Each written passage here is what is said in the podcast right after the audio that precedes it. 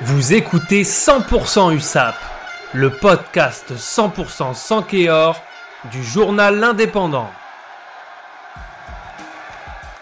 Aujourd'hui dans 100% USAP, on revient sur la défaite face à Brive en compagnie de Guillaume Richaud, le responsable des services des sports de l'Indépendant. Guillaume, l'USAP a perdu contre Brive samedi à Aimé Giral. Est-ce que tu peux nous expliquer ce qui s'est passé? Bonjour Johan, effectivement, euh, défaite, euh, défaite difficile pour l'USAP euh, pour son premier match à domicile contre un concurrent direct en plus Brive.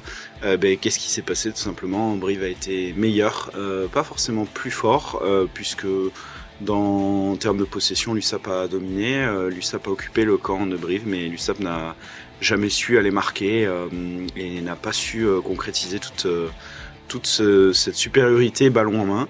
Euh, résultat, euh, ben, l'USAP perd, concède trois essais, euh, donc le bonus offensif pour Brive. Mhm.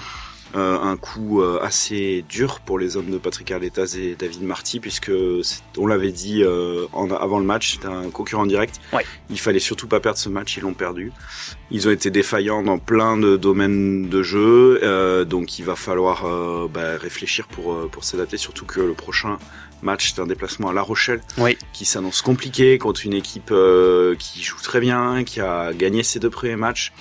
Et, euh, et il s'agira déjà de pas prendre euh, une valise, comme on dit. Retrouvez cette émission et toutes nos productions sur Radio Indep et en podcast sur l'indépendant.fr, nos réseaux sociaux et votre plateforme de streaming favorite.